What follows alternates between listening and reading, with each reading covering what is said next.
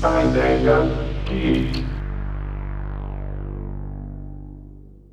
Bom dia, boa tarde, boa noite, gente. Quem fala aqui é o Davi do Pai da Ideia Geek, juntamente com Martim Santiago. A grande Martim Santiago. Boa tarde e boa noite para você, porque a gente não sabe em que momento do dia você está ouvindo nosso podcast. Ou da madrugada, o que é uma grande Ou possibilidade. Porque é uma verdade. Pessoa que vai ouvir a gente falando sobre esses temas todos pode estar totalmente acordado durante o dia ou completamente com insônia durante a noite, né? Então, existe uma grande possibilidade dos dois estarem acompanhando. E hoje... No meio hoje. Do nosso podcast, está ótimo. Não durma. E se, se durma. dormir, por favor, coloque o despertador lá, porque o Spotify faz isso, né? Você pode colocar o seu despertador, você coloca o nosso episódio do Pai Ideia Geek e você já pode acordar ouvindo a gente. Você pode colocar isso, eu acho que vai ser magnífico para você acordar de manhã. Tá? Maravilhoso. A ideia é ótima. Gente, hoje nós iremos falar, então, de um tema que, na verdade, é o pontapé inicial do nosso canal para que a gente possa explorar um universo de conteúdos, de temas, de discussões, né, é, espalhadas pelo universo geek, tá? Hoje nós iremos falar, na verdade, desse geek, né? O que é esse geek, né? O que é esse... É, é, é, essa... esse turbilhão de identidades, esse turbilhão de, de pontos de vista, de características que alimentam esse indivíduo, esse conjunto de indivíduos que são os geeks, né? Só que para falar de geek, Dona Martim Santiago, uh, nós temos, na verdade, de falar um pouquinho da história desse grupo, né, de pessoas... desse grupo de indivíduos que se distanciaram ou que se diferenciaram ao longo da história do que é tradicional. Eu entendo que tudo aquilo que foge do tradicional, ele acaba se chamando a atenção, ele acaba, para o bem ou para o mal, sendo classificado, sendo categorizado, né? É mais ou menos como isso, que é um pouquinho da história. O que é que você acha mais ou menos desse ponto de vista da denominação geek, esse, o que está por trás desse grupo? Eu acho que é, pode parecer confuso, né, e nem tão esclarecido assim o que é o geek, né? E eu acho que para a gente tentar entender o geek, é importante entender algo que um movimento que veio antes, que é o nerd, né? O nerd e o geek, eles podem não ser sinônimos, mas eles têm alguns paralelos entre si. Então, talvez para a gente conseguir entender melhor o geek, não necessariamente definir fronteiras, porque eu acho que quando a gente está falando de pessoas, de identidades, de gostos, de preferências, eu acho que é muito difícil a gente estabelecer fronteiras, né? Delimitar e, e delimitar a, as fronteiras, né? Estabelecer os confinamentos. Então, acho que é mais difícil. Mas, ao menos, a gente consegue entender o que é o geek, né? O geek, ele vai ser algo bem mais amplo, né? Vai ser algo bem mais abrangente do que o nerd, né? Eu acho que o nerd, ele está num contexto um pouco mais restrito, né? E, e isso também vai da época, né? Eu acho que é sempre bom, uma dica talvez, é associar o geek a um contexto de muitos interesses e preferências efervescentes. Então, você tem filmes, histórias em quadrinhos, seriados, é, você tem fandoms, você tem R P G, então você tem muitos produtos culturais, né, que dialogam com as pessoas e que engajam as pessoas. Então, falar de cultura geek é também falar de uma época em que você tem uma efervescência muito grande de muitas coisas que engajam as pessoas, que dialogam com elas e conectam essas pessoas, né, não somente com aquele produto cultural, mas também entre elas, por gostarem daquele mesmo produto. É, mais ou menos isso. Como, por exemplo, o geek, ele, ele ganhou força, não só a denominação, mas o perfil identitário dessas pessoas, esse turbilhão de escolhas que você colocou, surgiu muito quando... começamos a tirar esse caminho da globalização, né? Não, ali no, meados dos anos noventa, quando começou a surgir um, uma juventude que... É, a juventude, ela por si só, ela sempre, ao longo das décadas, tentou se diferenciar, e cada década tem sua própria característica. Mas a década de noventa para cá, ela tem uma característica muito peculiar, que é o surgimento da internet, né? É o, é, esse clássico, essa clássica fala de diminuição das fronteiras, né? Redução das fronteiras entre as pessoas, acabou tornando que um gosto que eu tenho, um gosto que você tem e o gosto das pessoas que estão nos ouvindo acabem nos unindo, né? Então a, a formação de grupos se transformou em algo muito melhor, algo muito mais recorrente, em, em algo que faça mais parte do nosso dia a dia, tá? É, inclusive, essa formação de grupos é que forma a cultura gamer, é a forma a cultura do fandom que você falou, a, a cultura dos cinéfilos, a, a, que, que cria os grupos dos que são fãs do Star Trek, do Star Wars, ah, a Batalha Eterna, que eu sinceramente não entendo entre quem gosta dos heróis da D C, quem gosta das produções da Marvel. Então, forma, o geek vive a partir desses grupos que foram formados. Quando a gente volta um pouquinho lá pro nerd, a gente começa a pensar, na verdade, em uma figura, né? Em um sujeito, em uma, infelizmente, um estereótipo em trás de uma pessoa, não só um estereótipo físico, né? Só um estereótipo também de atitudes, de comportamentos, que acabaram sendo, desde a década de cinquenta e sessenta para cá, uma maneira, infelizmente, também de depreciar esses indivíduos, né, né, né, dona Santiago? Exatamente. Então, a questão do nerd, é importante a gente entender que é uma alcunha que era jogada para as pessoas que não se encaixavam num determinado perfil. Então, nerd tinha um estigma, tinha um, é um estereótipo, é uma caricatura, e é também uma, um confinamento, né, de assumir que uma pessoa... Né? Que o gosto daquela pessoa é algo ruim, que não é legal, que é negativo. Então também tem isso, né? Que diferente do geek, não dá para separar, né? Diferente do geek, você tem é, algo positivo, né, nesses gostos e preferências. Você tem um orgulho, né? Você tem, é, você tem a questão de unir, de conhecer outras pessoas a partir desses gostos, né? De, ter, de nutrir sentimentos bons a partir desses gostos. E o nerd, você vai ter um sentimento diferente, porque você vai ter mais um, um, uma espécie de exclusão, né? Então, você pode até encontrar pessoas que também gostem daquilo, né? No caso, dentro do contexto de nerd, a questão de estudo, de livros, de filmes ou de games, né? É, você pode até encontrar aquelas pessoas, mas você junto com aquelas pessoas vai estar É, sendo excluída por, um, por uma, um grupo, por vários grupos que não consideram aquilo legal. Então, tem uma questão de associar aquele, aqueles gostos e preferências a algo negativo, né? E aquilo também, em vez de permitir interações mais fortes, né, e maiores, era como se quebrasse, né, rompesse isso.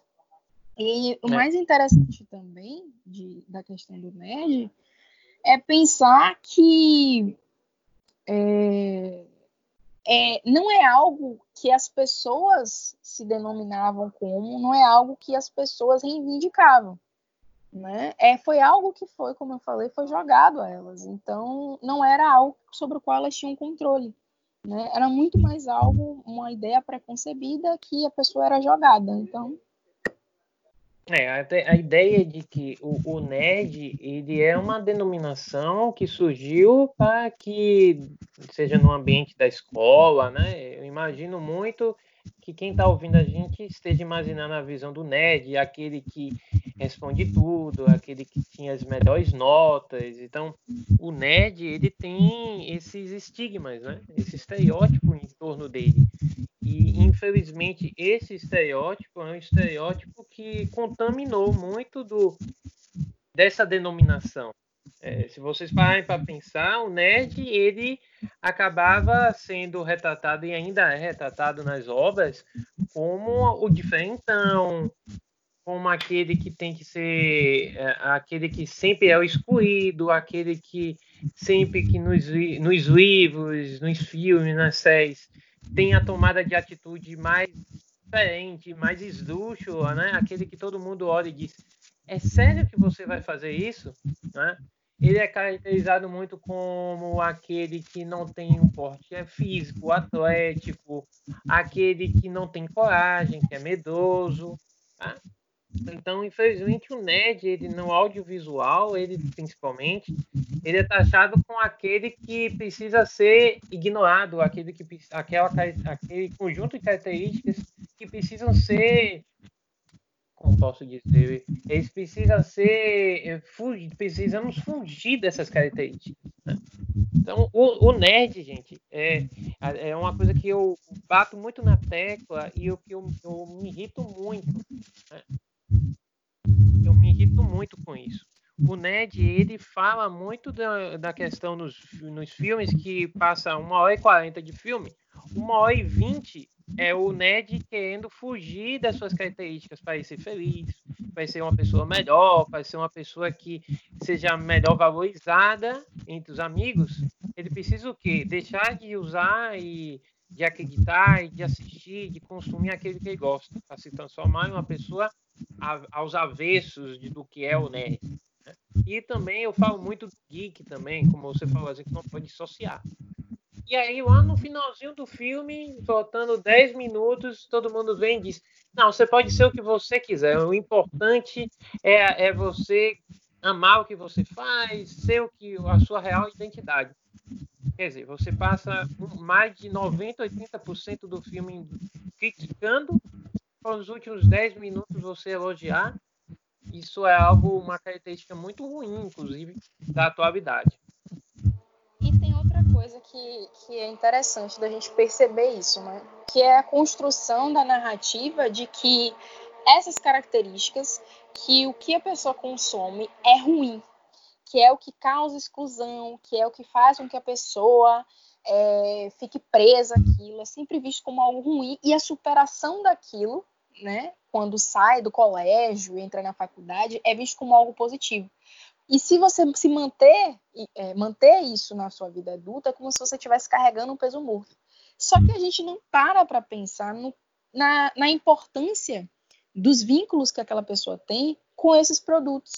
E também a gente desconsidera o que exatamente fez com que aquela pessoa precisasse ou que encontrasse refúgio, que encontrasse uma conexão com esses produtos. Então, não são é, consideradas e destacadas essas questões. Então, por exemplo, eu não era uma pessoa muito sociável na escola. Nem um né? pouco. Nem um pouco. Você me conheceu numa fase ótima, né? Se comparado ao que era antes. E eu não era essa pessoa muito sociável. Então, eu conseguia me encontrar, encontrava abrigo nos universos fantásticos, né? Em desenhos, em livros, era algo que eu gostava muito, que me interessava muito e que dialogava muito comigo. Né? Então, eu não tinha isso ligado a algo negativo, porque como eu era muito voltada para os livros, e o livro é sempre visto como algo positivo, eu não tinha. Mas existia é, uma razão para que eu encontrasse refúgio naqueles universos e não entre os meus colegas, por exemplo.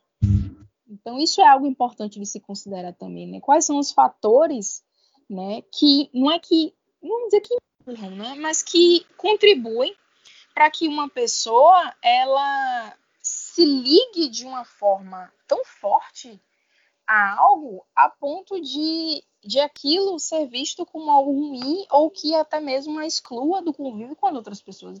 Não é culpa da relação da pessoa com aquele produto, né? Eu acho que existem outras questões, né, mais sociais e culturais do que a relação daquela pessoa. Na verdade, aquela relação pode ser algo bom para a pessoa, porque ela está se encontrando, né? Ela está se conectando com algo que ela gosta muito, ela está se vendo naquilo ali, ela está conseguindo aprender com aquilo ali. Eu acho que a gente também não pode deixar de... A gente não pode ignorar, né, o poder que essas obras têm de, de nos comover e também de nos influenciar a pensar, né, a, a refletir sobre as nossas vidas e as nossas relações. É, em uma, em uma coisa, pontuando o que você também falou, né? É, quando a gente se conheceu, é, o que nos conectou foram os nossos é, as nossas aproximações, né, dentro das nossas expectativas, dentro das nossas escolhas, dentro dos nossos gostos. Muito que nos conectou foram os nossos gostos, né? Então, é, é, muita gente critica os gostos de quem é nerd, de quem é geek, independente da denominação que você utilize, é muito porque ah, você acaba se distanciando. Gente, se vocês se distanciam de vinte pessoas, trinta pessoas, quarenta pessoas, porque elas não gostam daquilo que você faz, isso é escolha delas, e escolha sua também não querer é, se modificar só para agradar aos outros, é, desculpa, mas se você consegue cinco pessoas, quatro pessoas, três pessoas, duas, uma que goste daquilo que você gosta e que compartilhe com você, dialogue com você, parabéns, você conseguiu algo na, que na sociedade atualmente é algo muito difícil, que é uma pessoa que é, goste de estar com você falando daquilo que você gosta de falar. Então isso é algo diferente, isso é algo que eu bato palmas e idolatro, para falar a verdade, né? E eu, é, exatamente, eu acho que assim, e lembrando que nós vivemos em um momento em que, não só no momento atual que o mundo está vivenciando, da pandemia, mas também temos que entender que ao longo das eras a gente vive buscando escapismos, né? Como você traz a ideia de, de usar um livro, de usar um É, de usar um filme, de você usar séries, para você escapar dessa realidade onde você está. E esse escapismo, ele, lógico que ele é ruim algumas vezes, porque você pode cair no, no lado do isolamento, mas também é um escapismo para você lidar com um ambiente de trabalho que você não goste, com um ambiente familiar que você não goste, ou porque você simplesmente não está gostando muito do que está acontecendo, não está se sentindo sufocado, sufocada pelo que está passando. Eu acho que hoje é, a gente tem uma ideia muito de pesar a, a, a visão sobre o nerd, o geek. Ah, ele é o isolado. Ele é aquele que tem o pé em, nesse escapismo que é negativo. Eu não vejo esse escapismo como algo negativo. Eu vejo esse escapismo como uma forma de proteção, né, dessa pessoa perante coisas que ele não goste também, ou que venha a ferir essa pessoa de alguma forma, né? E eu acho que é, esse escapismo, ele também tem um potencial muito bom, porque eu, por exemplo, eu shippo horrores, casais e coisa do tipo, então eu acabo indo muito para o mundo de fanfics, o mundo de fanarts, enfim, do fandom no geral. Então, o potencial que a gente vê nesses, nessas comunidades é muito grande, pessoas que conseguem é, fazer sua arte escrita, visual, gráfica, conseguem divulgar a sua arte, conseguem encontrar a aclamação da sua arte. Então, é também ignorar esse potencial de, é, primeiro, de união que a gente tem, então, de você conseguir encontrar pessoas que têm o mesmo interesse que você, na mesma intensidade, e o segundo, de você conseguir desabrochar, então, de você se sentir bem para ser você. Então, para você gostar daquilo, para você se engajar com aquilo sem ser visto de forma estranha. E também no sentido de você demonstrar o que você é capaz de fazer, que é muito... que os fandoms propiciam isso. Eu acho isso muito fantástico. De pessoas que conseguem é, é, aperfeiçoar suas habilidades de escrita através da fanfic e até mesmo ter seus livros publicados, né? E como é, o fandom, e eu vou falar isso porque é o que está mais próximo de mim, mas é como se consegue ampliar, né, a visão de um universo já existente, né, como os fãs conseguem é, desenvolver os personagens de uma forma muito mais profunda que, a própria, que o próprio cânone, e também como, é, os, person... como os fãs eles conseguem diversificar aquela obra. Então você pode ter obras que são extremamente excludentes, que são extremamente... É... pouco diversas, e os fãs estenderem aquilo porque eles colocam muito de si naquele, naqueles trabalhos, naqueles escritos, porque eles também querem se ver. Então, é muito legal como esses produtos dão as, as possibilidades de, tipo assim, eu quero me ver. Então, eu encontrei refúgio aqui, mas eu percebi que esse refúgio ele precisa de algumas modificações. Então, por que não contribuir para que ele seja mais amplo, mais diverso, né, mais agradável. Então, isso é, um, é algo bastante potente dentro desses fandoms, dessas comunidades. Óbvio que não é só isso que acontece, óbvio que tem coisas, coisas ruins, como o Davi já tinha falado da questão do escapismo negativo e tal. É, não tem como, como ter só coisas boas, né? Mas é, eu acho que é importante a gente dosar, né? E a gente não pensar que é só experiência boa ou que é só experiência ruim e que é tudo muito negativo, né? Estigmatizar, né, essas comunidades, esses grupos dessa forma. Eu acho que esse que é o problema. Eu acho que existem pessoas que, sim, elas acabam criando uma relação tóxica, abusiva com as coisas que elas consomem. Existe isso. Mas isso não é o que define o nerd ou o geek. Eu acho que é isso que é importante da gente dissociar. É, lembrando que cada um desses grupos, como você falou, Santiago, ela tá, esses grupos trazem, na verdade, eu chamo eles de microsistemas, né? Se você parar para pensar, o, a, o gamer, a cultura gamer, ela tem um, orga, é um organismo vivo. A cultura dos otakus, que gostam da cultura japonesa, dos animes, é, do, de toda aquilo que remonta à sociedade japonesa, é, também é um organismo vivo. Então, eu entendo como assim organismo vivo. Eu entendo que elas têm seus pontos negativos, elas têm os seus pontos positivos e também apresenta aquele momento de, de, de, de identidade. Quem você, se você olha alguém que gosta de jogar o League of Legends, você sabe que ela gosta de jogar o WoW. Uma pessoa que gosta de, de, de animes, de, usa, coloca um pôster na parede, compra os mangás, né, e outras obras, ali tem uma identidade daquele grupo também. Tem, e o que mais começou a ocorrer da década de noventa para cá, os grandes encontros. Os grandes encontros geeks, os grandes encontros nerds, os grandes encontros da cultura pop, que é uma outra denominação que também a gente recebe, que somos parte de uma cultura pop, que vem da ideia da popularização. Então, tu, é, os jogos é algo popular. O, o uso de tecnologias, que também são os, o, aquele grupo que gosta das techs, né? Das tecnologias digitais, virtuais, dessas inovações, também fazem parte de um grupo que vem se popularizando. Todo mundo, é, com, é, talvez alguns não tenham celulares de peso, outros não gostem de usar celulares, alguma parte também não tenha celular, mas todo mundo sabe o que é um celular. Então, o mundo ele é formado pela popularização de gostos.